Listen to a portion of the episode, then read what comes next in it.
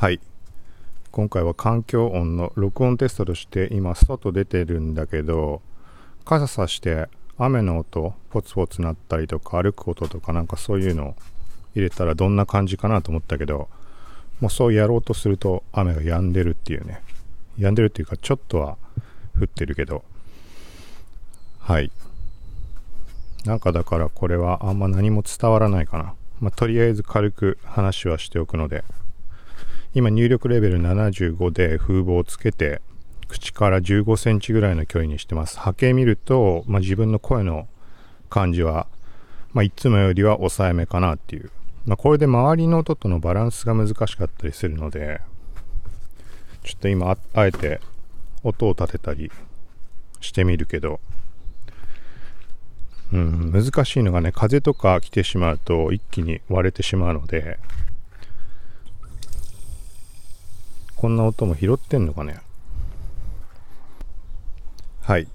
ちょっと今一旦音声確認してみました。あ思ったよりはなんかわざと音立てなくてもこの顔の前にマイク持ってる状態で、まあ、今も足音とか聞こえてるよね。聞いてる人はわかると思うけど。だから今75のこの感じで、うん、まあ悪くもないのかなっていう。はい。ただしやっぱり風とかの問題はあるよね。これは別にこのマイクに限らずだろうけど、突風とか来たらもうその時点で一気に、うん、音割れ、風の音が入ってなってしまうと思うので、今、ちょっとどうだろうね。声の感じ、響く感じになってるんじゃないかなと思うけど、どうだろう。なんかまあなんかちょっと通にこういう風に歩いてるのもいいけど、なんかやっぱ音を立てた方が分かりやすいよね。どんな風に音が入るのか。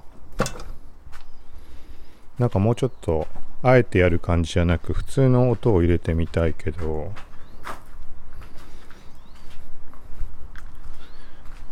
なんか特にやることないな。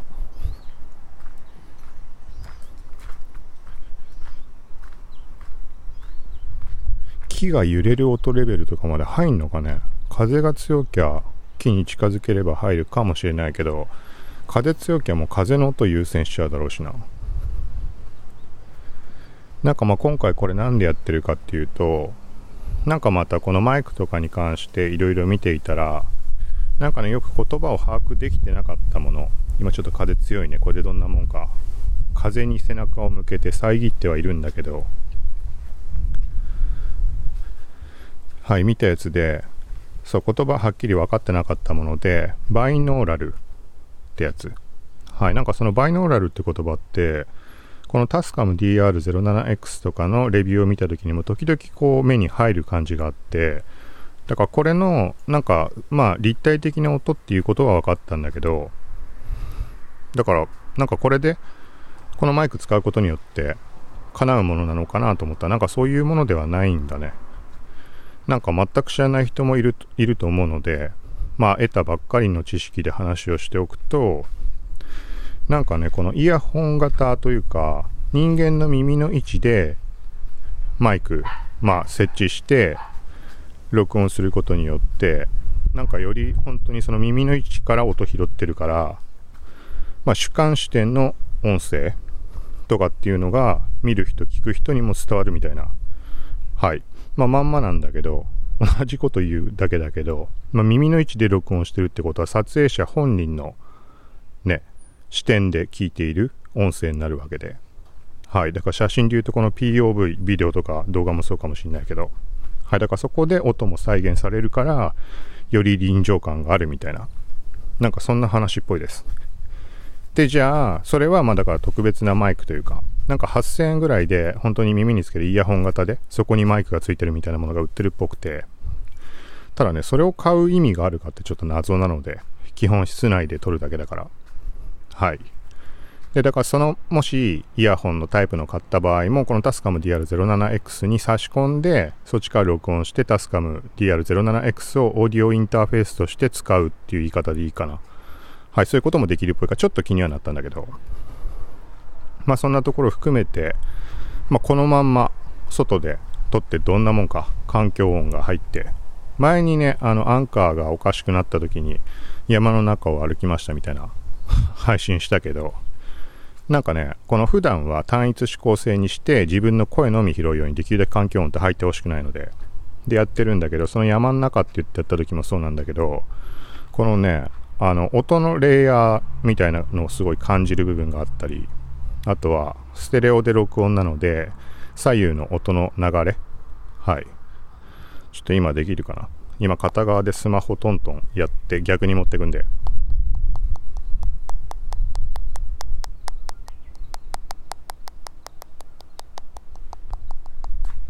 こうやって試すとね後で聞くとちゃんとその音の移動がしてなかったりするんだけど。まあそう、右と左、まあ普通にゲームとか音楽でもそうだけど、左右こう音パンしていくみたいな、なんかそういうところとかも含め、さらに、まあなんだろうね、はっきりした言葉言いようがないけど、前後とか、本当に奥行き、音声の 3D みたいな。はい。そうなんかそれがすごいなんかいい感じだなって。だからそれは再現はできてないとは思うんだけど、こうやって喋ってる時のこの足音とか、そこに対してまあ、左側から例えば鳥の声が聞こえてくるとかすごい遠くからまあなんか車の音が聞こえるとか。そうなんかこれってだからねなんかそこが気になってあのあれをポッドキャストとかの音声ドラマみたいなオーディオドラマっていうのかなもう見て聞いてみたんだけどまあ臨場感すごいね。昨日ツイートしたものでなんかホラー系のものがあって。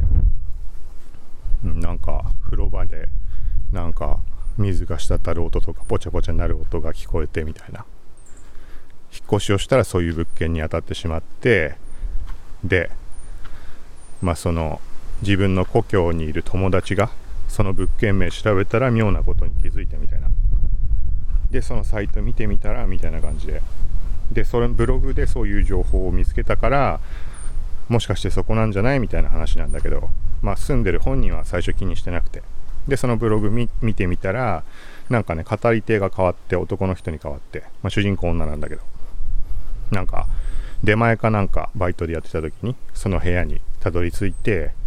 とんでもない経験をしたみたいな。それがブログに書かれてたって。はいみたいな感じなんだけど。その時のこの部屋の中を室内移動していく感じとか。